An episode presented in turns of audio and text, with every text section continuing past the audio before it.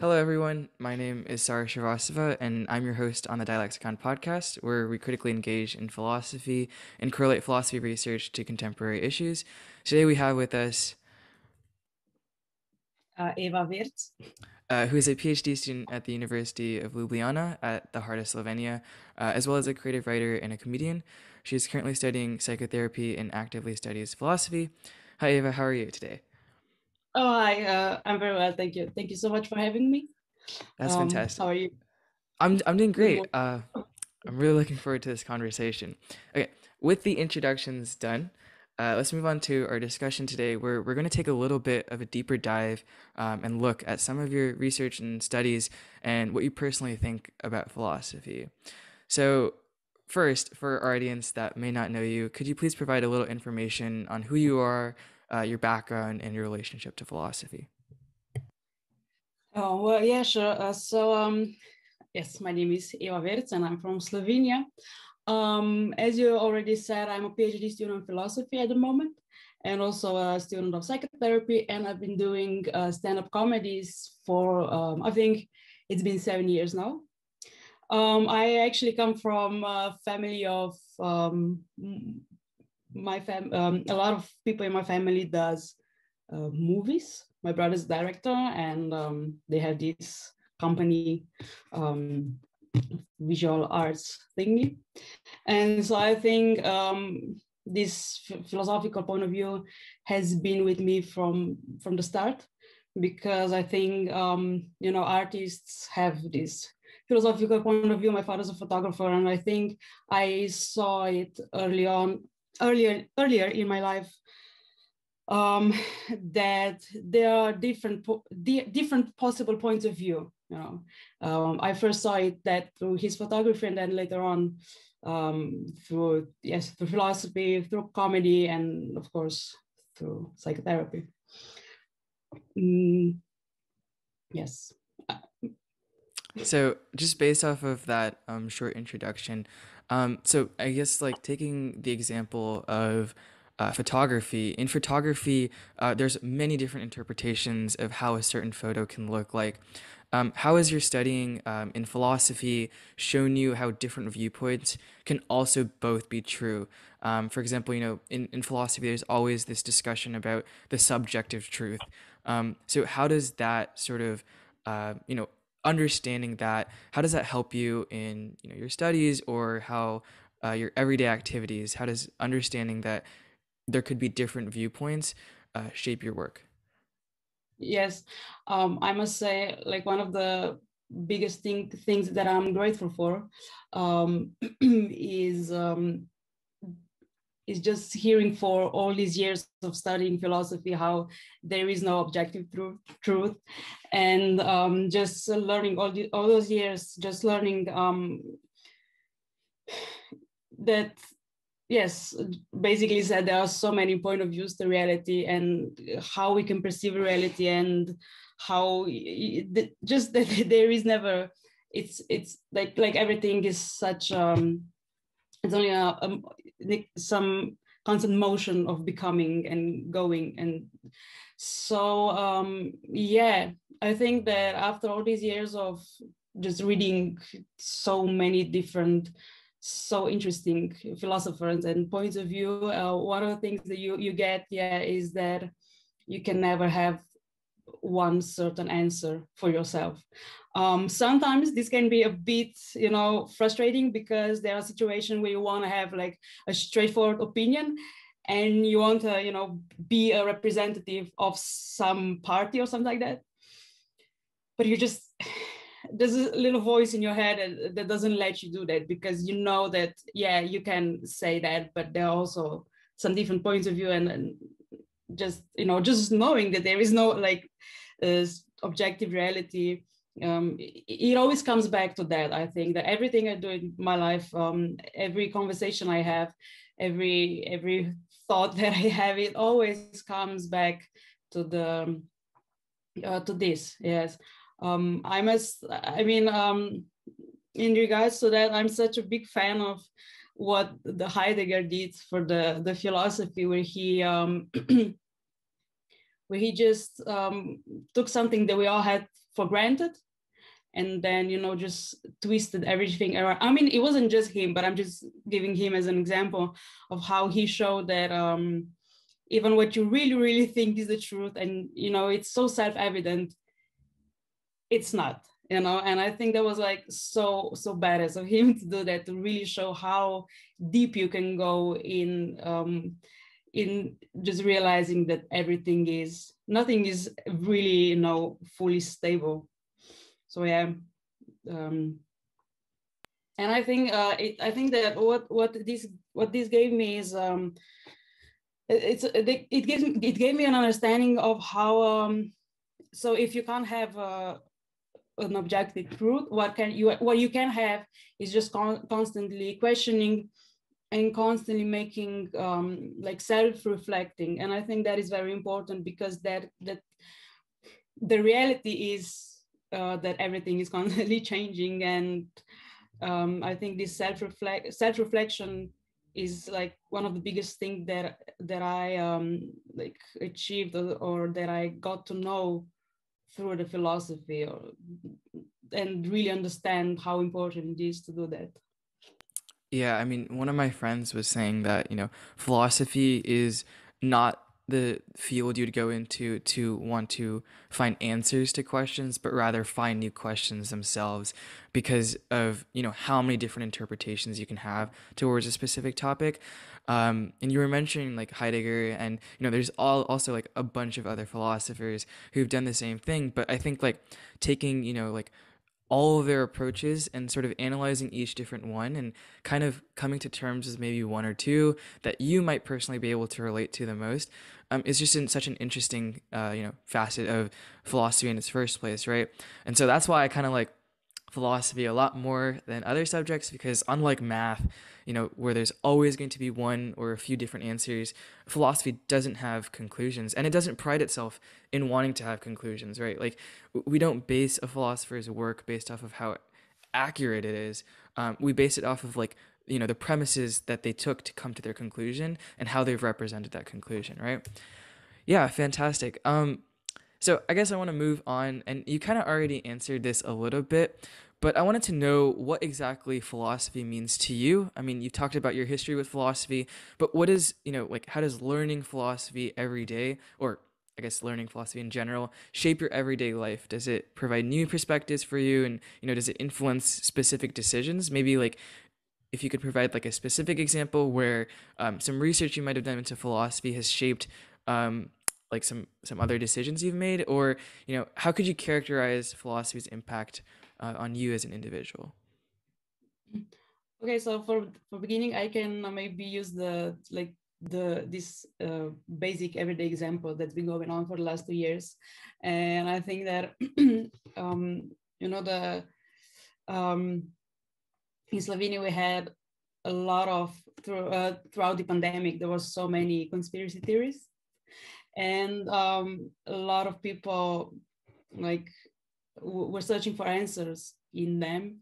And once you're bombarded with so many different explanations of what is going on it can be difficult to to um, to just shape your own opinion because it, it is yeah you, you can't know you don't know right and um, I think that's one of these examples where I, where the philosophy gave me this power to um, to understand that it's okay not it's okay to not have the answer right now, because it was it some sometimes it was either having a simple and shallow answer, probably conspiracy theory, and on the other hand, not yet having an answer, and it's okay too. Um, just I think it gave me the this um, it's the the understanding and the power to not always knowing everything because it's hard for people. We always want explanation. We have we always want to have the structure. We want to know like the brain wants to have the explanation right away of what is going on and you can't have it all the time sometimes. And yeah having this understanding that it's okay not to have um not to understand everything yet and just wait for new informations and just wait for things to happen and you know so you can see more of it. Um, that is i think that is quite an that was quite an important thing for me um, in this specific situation right? Um, yes for example and i don't know some others um, my master thesis was on narcissism for example. And that is also i i was when i finished i was actually so grateful that i uh, picked this topic because i understand a lot of what's going on around me so much more so you know better now. And um yeah it's combining uh, philosophical works with uh, specific situations it's a very interesting thing because um, I mean, when I when I started studying philosophy, I didn't really know that this is how you do things. I just thought, oh, you know, the the Greeks are talking about the the the soul, the the, the time or whatever. What does that have to do with anything in my everyday life? But then once you once you get to know the philosophy and get to know different on one hand you get to know uh, a lot of different authors and on the other hand you start seeing what what you read in your everyday life in the structure of what's going on. And um, so through time i think that um, it becomes more and more applicable on just everything that goes on around you. So i like for example i gave two examples uh, but i think um, we could have found a lot of them more yeah, for sure. I mean, philosophy is definitely an abstract field, which is quite ironic because philosophy likes to characterize other things as abstract. Um, but it makes it so much it makes so much more sense uh, when you actually start delving into it. And I think the main point when you start to understand philosophy's impact is when you start reflecting on philosophy. Like that reflection part and you know sort of introspection itself uh, is such a crucial part of philosophy because it really allows you as an individual, as your mind, uh, your consciousness to uh, kind of view different theories, view different uh, analyses, and come to a conclusion by yourself. Maybe that conclusion might not be correct. It might not be the only conclusion, but it's your own conclusion. And that's what I think philosophy uh, is powerful. Um, I want to backtrack a little bit onto your master thesis about narcissism. Uh, could you explain a little bit more about like what research you did and like uh, how exactly you came about the idea of wanting to talk about narcissism um, and and what was like what were some of like the difficulties you might have had writing that thesis? Um, because like it's such a um, you know maybe like an abstract or it's such a I don't know it seems like a very difficult concept to to grasp and there might be many different interpretations. Um, I think you know vaguely my only memory of like the origins of narcissism is I think it was like a Greek myth uh, of like someone staring into a lake or something. Um, yeah, I'm not exactly sure, him. but yeah, yeah. Could you explain a little bit more?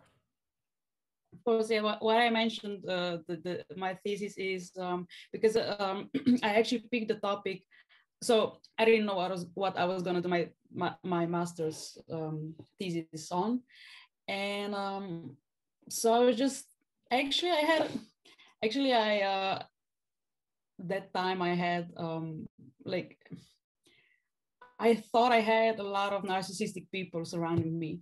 But then again, I was, I found it like maybe already, maybe impossible to, to admit that all of these people are narcissists. Like, can you really say that?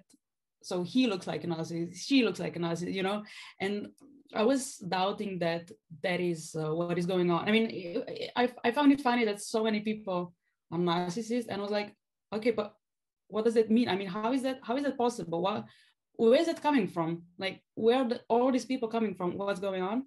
And so I decided to let's research that. And because yeah, the the this epidemic of narcissism was actually what I found very fascinating, and uh, because it also impacted me in my personal life, of course, because these are very strong people who leave like a huge um, impact on you. Um, and so, so uh, yeah, what I found very interesting was so um, I um, I went through Freud, Lacan, and all these psychoanalytical theories on narcissism. Um, very interesting how um, how narcissists are, you know, being um, ra- raising raised being raised uh, what kind of attitude um, makes a narcissist. And then how they um, it's very interesting how they um, how they don't have the ability to see the other person as a as a subject but okay, they can only see them as an object and like as a mirror for like seeing themselves in other people but then other thing that was very interesting um, was um, my mentor suggested uh, that uh, my mo- motive should be uh, a selfie. And I, and when he said it i said what, what, how is it is that really a philosophical thing? Isn't that like too mainstream? And he said uh, that um, it's not about what you write about that is philosophical. It's like how you write it that makes it philosophical and it was also a very interesting advice um, that i never really thought of it before. And so yeah when we came to the selfies like everyone's making selfies and there's so many of that. But uh, an interesting thing is that um like social media if you look in the background a lot of um uh, there's a lot of um, um sorry um there's a lot of control, you know, over our informations and so on. And it, it, an interesting thought was that so you have all these people making selfies, um, just showing your face, like straightforward picture of your face, putting it on social media, and just giving these informations like your face, um, you know, face recognition informations about your face and the way you look and your facial expression facial facial facial expressions and just everything. And you put it on social media and you we kind of know the surveillance that is you know behind that uh, how where the informations are going. And the it was interesting to think of it as this is kind of the first time that we are kind of deliberately deliberately going under huge surveillance you know nobody's forcing us to do that we all go on social media um, on, on our own. Um, the because narcissism is kind of a symptom of a permissive um, society, and just the, the um, for example, you know, company being a family. Uh, this this is kind of this is what um, comes out of this is one of the symptoms of permissive society that you go to the work you go to work and you have to you know act like we are all family like we're not no we're not family you know we are here to work. And it's kind of an emotional um, manipulation through the through things like that like the like saying that we're family and so on. And so what what interested me was like on one hand the society looking so so free so um so uh, like cool to be in it but on the other hand in the background the surveillance is much bigger than it was before when the surveillance was was much more straightforward so um, yeah that was like the end of conclusion conclusion mm. i think yeah. that's i think it's really interesting how you know you can take like a something that affects an individual and then apply it to the entirety of society, right? Like narcissism is something that affects like one person. It might affect more than one pe- like person, uh, but it, it is characterized to an individual. Um, but you kind of looked at at that um, in sort of like a societal lens, um, which I do have another like follow up question. But real quickly, I want to say that uh, your story and kind of like what you were analyzing kind of reminds me of. I'm not sure if you're familiar with the show Black Mirror um, on Netflix. But it's about like uh, a very hyper digitalized society where everyone is almost treated as like a family kind of, but they're forced into a pl- like a place of like hyper digitalization. Um, and you know, many philosophers have talked about the work of Black uh, Black Mirror because it is a dystopia that um, the authors I think believe could potentially come you know in, in our own reality. Um, and so there's a lot of discussion. Uh, I've read a lot on um, how Black Mirror is is more than just a dystopia, but rather a current analysis of the world, right?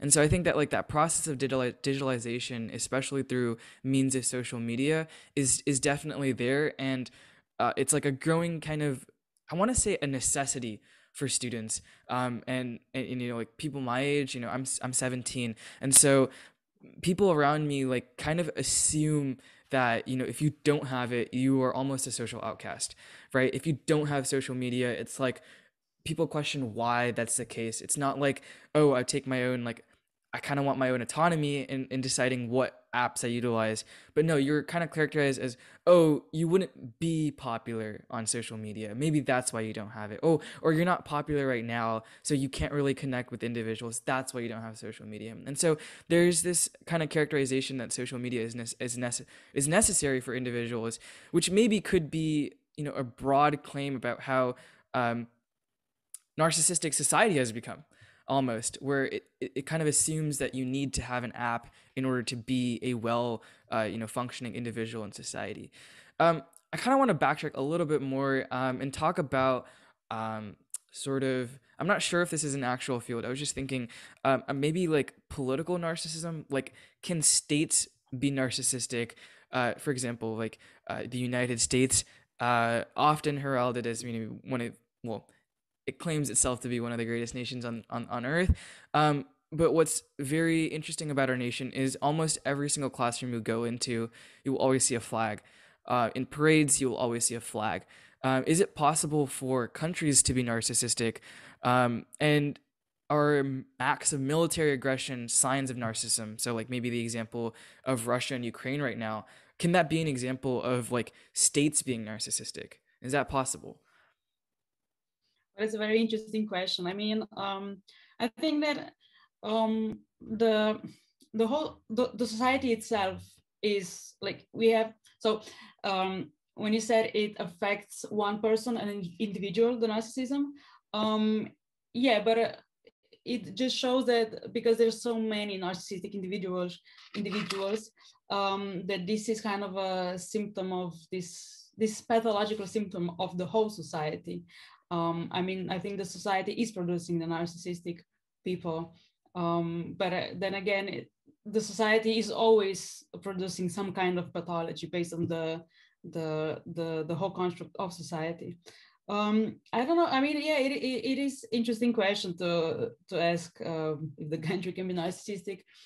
I mean, we can. I think we can um, like um, give the same example given the individual. Like if an individual has to show his you know his beliefs and um, like all the time um, what does that say about his beliefs? Are they really like um, in uh, um, does he really honestly believe in them? Um, did he really de- develop the authentic know, beliefs um, and so on. You know, I think that is uh, that would be an interesting thing to think about um, when talking about this um, this need to really show who you are and what you believe in, right?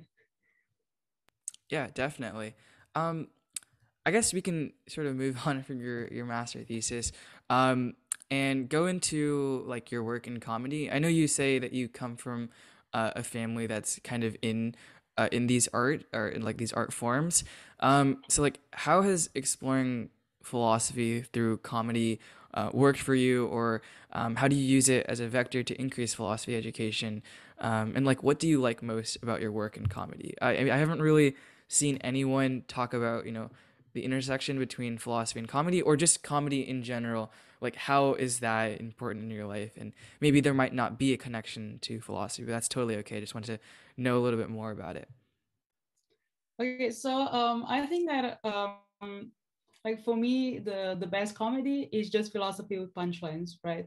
So for example if you look at the greatest comedians um they all have the if you um if you delete the punchlines on the or what you get you usually get some philosophical um, like philosophical points, right? Um, and I think so. Yeah, um, studying philo- um, bringing philosophy into comedy is is actually what what I think is comedy. That comedy is all about, because um, what comedy really is is actually just like why do we laugh why do we like make fun of uh, things is because we want to show them that is not the only way to look at them. And so you so i think comedy is actually the denial of the way that things are right? Um because what we laugh at is usually because we want to point out that why are you taking it so seriously? And now that i'm gonna make you laugh about it i want to change your point of view because comedy what it does is just take takes a thing that is so self-evident and shows it from a different point of view to show you that um that uh, to help you make like these things stand out of um this self-evident uh, right um stance. And yeah show it from different perspective to you know to to get you to look at it differently and maybe you know i don't know stop believing in it or, or stop taking it so uh, seriously. So i and i think it's the same what philosophy does right? I mean that's exactly what, what heidegger did. Um, i mean and others. Um, he he did he just um, uh, pointed at something that was really self-evident and he said we can still look at it from different point of view. And that is really badass. And that is what comedy um i think should do and what is what comedy is all about right? Just to show from a different point of view. And that is why i think it's so ironic uh, when comedians like do comedy and they wanna they um they they write their material with the thought that they want to be liked you know? They want to write something that the audience will like you're not there to be like you know you're there to show them. And if they don't like it well what you gonna do? I mean that's your job right?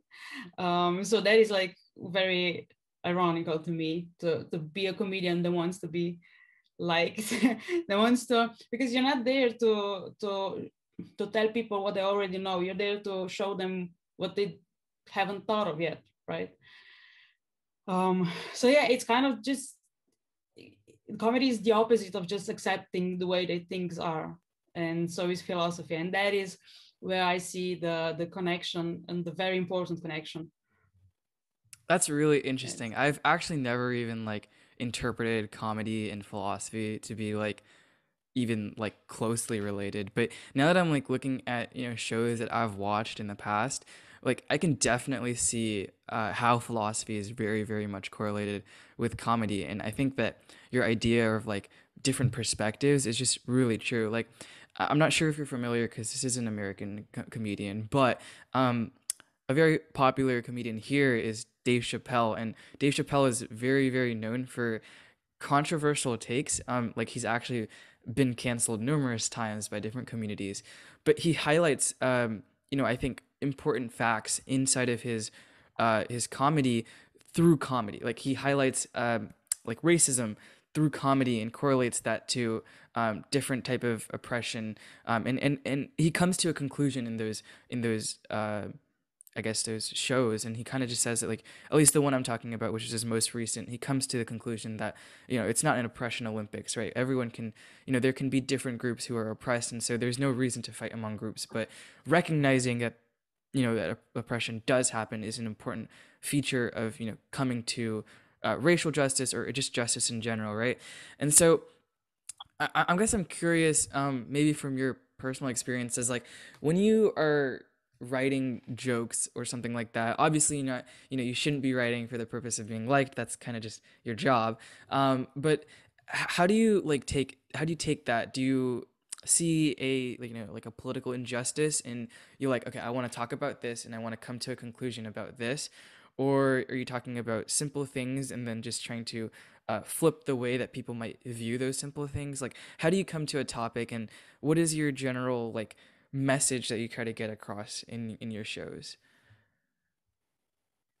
Um i think in writing comedy is very important to be really true to yourself. Like be like to get your writing to be as authentic as possible like just to really put your thought into it. That's why i have a problem with watching a lot of stand-up comedy because you adapt to their kind of um, argument arguments and they kind of thinking so fast that you can really uh, you can you can lose your authentic comedy voice so fast because you know there's someone else talking instead of you um yeah um but um so it's um with, with that it's um that you have to write about the things that bother you you know the things that you see as as a problem. Um sometimes you would like to have a set of like a beat on specific topic but if you if there's nothing in you then just you know then you don't do it. Just don't do it. Um i mean uh, it happened to me uh, just a while ago that i think that um it's a very interesting the the, the phase of writing jokes it's a very interesting from the uh, like psychotherapy uh, psychotherapeutical or like psychoanalytical point of view because it actually is um, you you see what is inside you only after you uh, you finished writing. So um, I I've learned a lot about what I have problem with after I read my um, my set of jokes like retrospectively. Um, so yeah, I think that I would just like to emphasize how important it is that it's like what you think and what you find wrong, what you wanna um, change or show people. Yeah, it, it that. I mean, yeah, that definitely makes sense. I think um, kind of staying true to yourself is is a really good uh, you know message, not just for anyone who's listening, but uh, for comedy purposes, but also just in general in your life, right? Um, you know, if you're kind of trying to like follow someone else's footsteps, um, that's all you are. You're, you're a follower, not the creator of those footsteps, right? And so I think that's a really good, important message um, to anyone really who's listening because um, you should always try to create your own your own footprint, right? Um, so you were kind of mentioning uh, your work in psychotherapy, and I guess I'm I'm really curious because you know I, I, know a lot of my fellow high school friends are really interested in um, you know the concept of therapy, and this might be a very sad thing because a lot of high schoolers are now feeling the pressure of education, the pressure of a lot of different things, you know, just uh, different vectors coming to play, you know, with COVID, uh, with, you know, college applications coming soon. A lot of people are like more and more saddened. And so, like, the concept of therapy uh, is more discussed at our level nowadays, where maybe past like 20 years ago, high schoolers generally wouldn't discuss therapy unless there was a very traumatic experience that that they went through. And so I guess I'm really curious on uh, your work in, in in in psychotherapy, like your research, you know, you're studying, um, and like maybe you could take me through like how the psychoanalytical approach with with Freud, Freudian analysis uh, has helped you because I know um, you know one of the biggest critiques of Freud is about how uh, honestly like weird his theory can be in in certain senses like I think um, I don't remember the exact term, but you know, there's that one part of your mind. Uh, I think it's part of the id, uh, where like you know you have like sexual desires for you know parental figures, and so that has been critiqued a lot. And so I just want to. I'm just wondering like how psychoanalytical approaches can you know be relevant uh, in in therapy in therapy now because I know Freud did do you know therapy, um, but I'm just not sure how that how that took place. Okay, so uh, first I would like to point out that yes, we we we are witnessing um, a huge rise in um, anxiety and depression. That is true, and that is um, that is becoming a huge problem. Um, and also the as you, as, as you said, the pressure of college and school, and and then the comp- uh, the competitiveness in um, just finding the job and being the best at your job. That's where we at. That's what like and that is becoming a huge problem. Yeah. Um, and I think yeah, that is why more and more people are going to psychotherapy. Um, I mean, I would like to point out that I um I, didn't I was I was never in touch with the Freudian um, psychotherapy in practice. Uh, for right now, I'm still studying. I'm still a student, and um, um, so I, yeah, I mean, I know what you mean like Freud's theory being weird or weirdly sounding. Um, I would like to, I think at this point, I would like to say that um, I think like taking a step back, we have to acknowledge how big of a difference Freud made. He showed us, you know, he told us there is un- something there called unconscious un- unconscious consciousness and um no there's a big part of you that you you have no control over. And that was a big milestone in the understanding of um how the man works. Um but yeah he like yeah i mean there are some of his theories that you might um uh, you might overthrow. Uh, a lot of people do that. A lot of people did that. Um but um yeah that's why that's why uh, this psychotherapy psychotherapeutical science is constantly developing. There are constantly coming some new branches of psychotherapy new ways of looking at it. Uh, psychoanalytical psychotherapy is yes the original one um, or something like that we can say the Freudian one but then you have all these different ones like existential existential one um, and you know the gestalt the the family therapy and so on, um, which is um, it's getting quite rich in terms of that. that. That's that's I think that's great. Um, so yeah, sorry, what was the question here again? I'm sorry. Uh, it was just kind of uh, I was just kind of curious about um, like what you've researched. So I mean, you've mentioned like all of these different you know theories. Um, could you explain like maybe what your like what the impact is on that? Like what exactly um is the conclusion of learning all of these things? Like i know at the end it's like for a purpose of therapy but what do like what does learning these theory like help you identify in patients? Or um you know like you were mentioning the parts of the unconscious um that freud was you know instrumental in explaining but like how is it possible to you know acknowledging that how is it possible to change those things in patients? Or um, you know like your research or your studying right now um, like how has that helped you come to a conclusion about it? Um i mean it's a difficult question. I'm not sorry i'm not trying to like ask about like the very very scientific uh, but i'm just trying to say maybe like from a top level approach um like how are these like theories like really helpful in in analyzing patients etc yeah, um, I mean, for now, I, I I can't yet say that it helped because I'm still researching. So yeah, my PhD uh, uh, thesis, um, I'm I'm doing it on actually uh, philosophy of psychotherapy slash psychiatrists, um, like existential psychiatry and, and things like that. Um, and um, I mean, just researching all these theories is interesting because, well, for me, the question is which standpoint do I, which standing point do I want to, you know, um, start from? Um, like, what is the nature of a man? Like, first question. I think that if you want to heal or change someone's whatever, like, uh, whatever by saying whatever i mean whatever you call it you can call it you know um it's you want to change his, uh, his um, personality his um Mitsein, uh, Mitsein from Heidegger's uh, word, wording and um, yeah, I think you know because the, the question of the nature of man is so open and the nature of psychology uh, and the question of uh, psychology, psycho um, like what drives man to do what he does.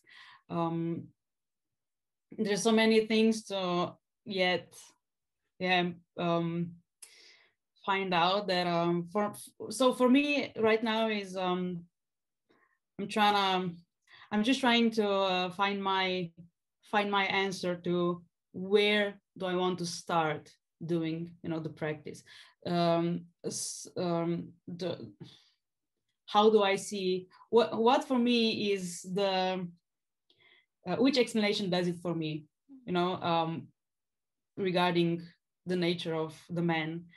Um, so right now I'm researching the the this existential point of view, which I find very interesting um, because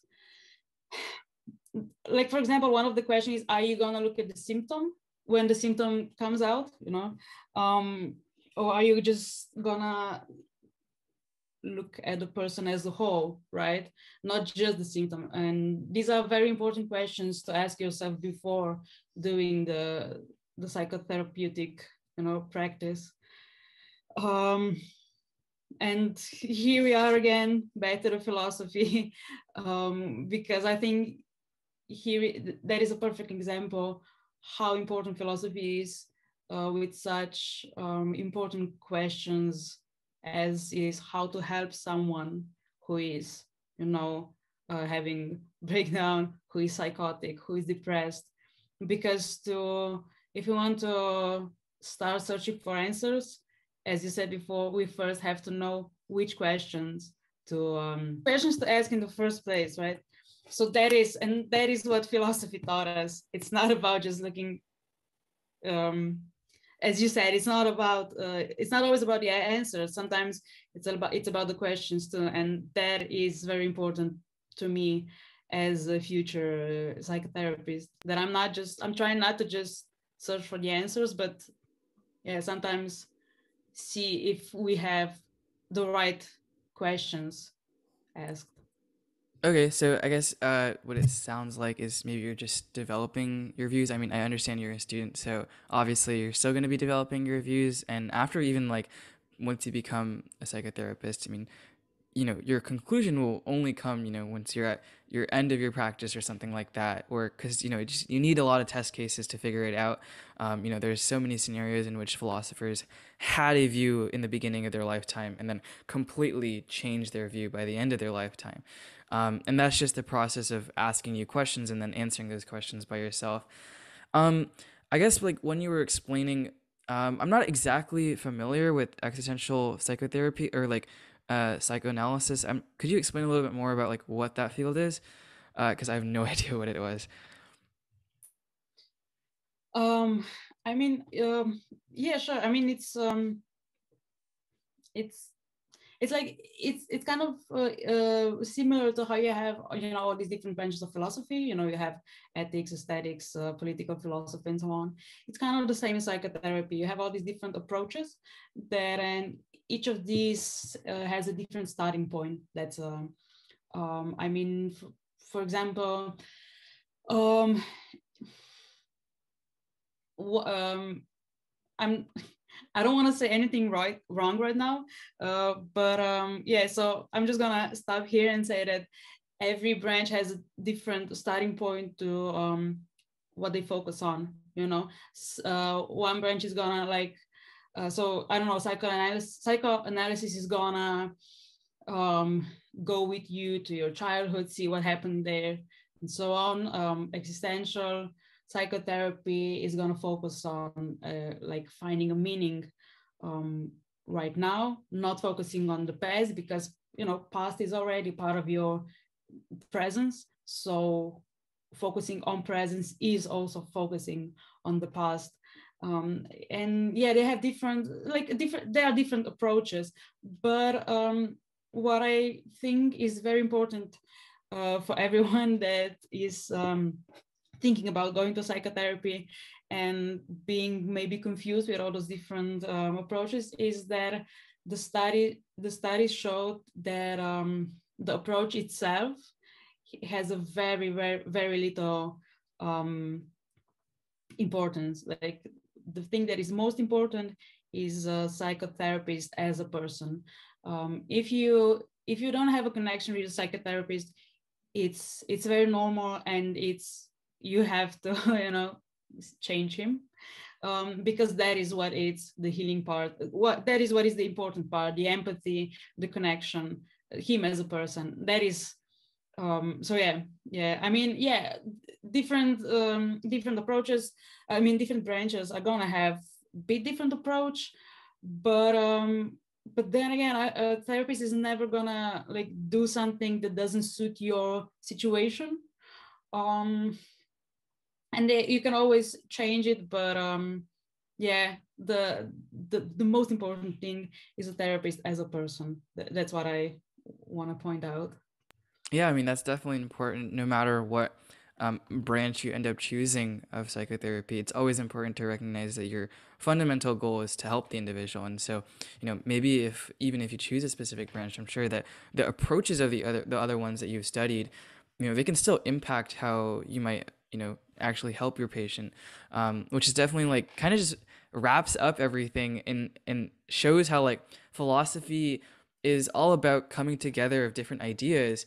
And, and, and, that's really impactful in everyday practices as well right? Like where you take a bunch of different views and and maybe they can all influence how you do your right like you do your task or um, how you help a patient or how you write a program or something like that they can all impact uh, which just generally shows um, the impact of philosophy in general um, just to quickly wrap off like wrap up i had just a last question for you.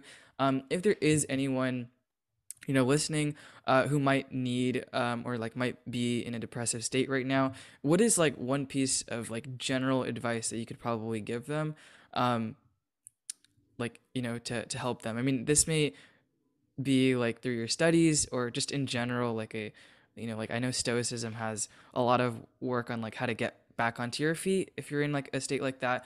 Um, is there anything you've learned uh, that can be very impactful and just a message for our audience in general?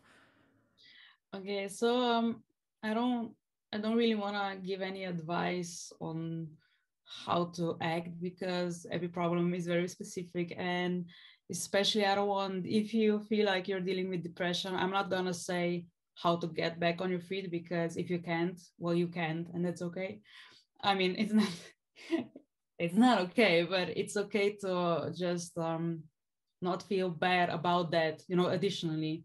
Because i think the biggest the biggest burden with depression is that for example your body doesn't let you doesn't allow you to not, i don't know get up in the morning. And then the additional feeling of guilt comes because you're not productive. And just for, for i think the first step that i would wish people would do is you know get try to lose the the the guilt part and i think that i think it's the best thing is if you can you know to, to recognize uh, to recognize the problem and to um, admit it. And you know just admit to someone that you can i mean i know it can be hard to find someone to talk to about this because i know how it hurts when you're trying to um, trust someone and tell him your problems and he kind of downsize, downsizes them you know like no we all have those days and it, it can hurt but uh, maybe um i mean if you can you know try to t- talk to um like tell a friend or something like that but then if you can of course i would suggest going to psychotherapy um, not everything i mean there is no universal rule so I, um, you know i don't want to really give any advice because um, but yeah i think what i can say to everyone uh, is um yeah as i did as i said just um i don't know through i hope that uh, people can through self-reflection and through um yeah through self-reflection see that there are problems there right? Because maybe they are not hidden like for example depression not necessarily hidden in uh, feeling tired or some or, or in a way you see it i don't know on television it can be in your anger it can be anywhere. So and what can help you recognize it is i think this just self-reflection. I think that is very important um, thing. Um, yeah, I think that yeah. is the, the advice that I would give now. But uh, I hope you, if you're dealing with it, um, can find some help.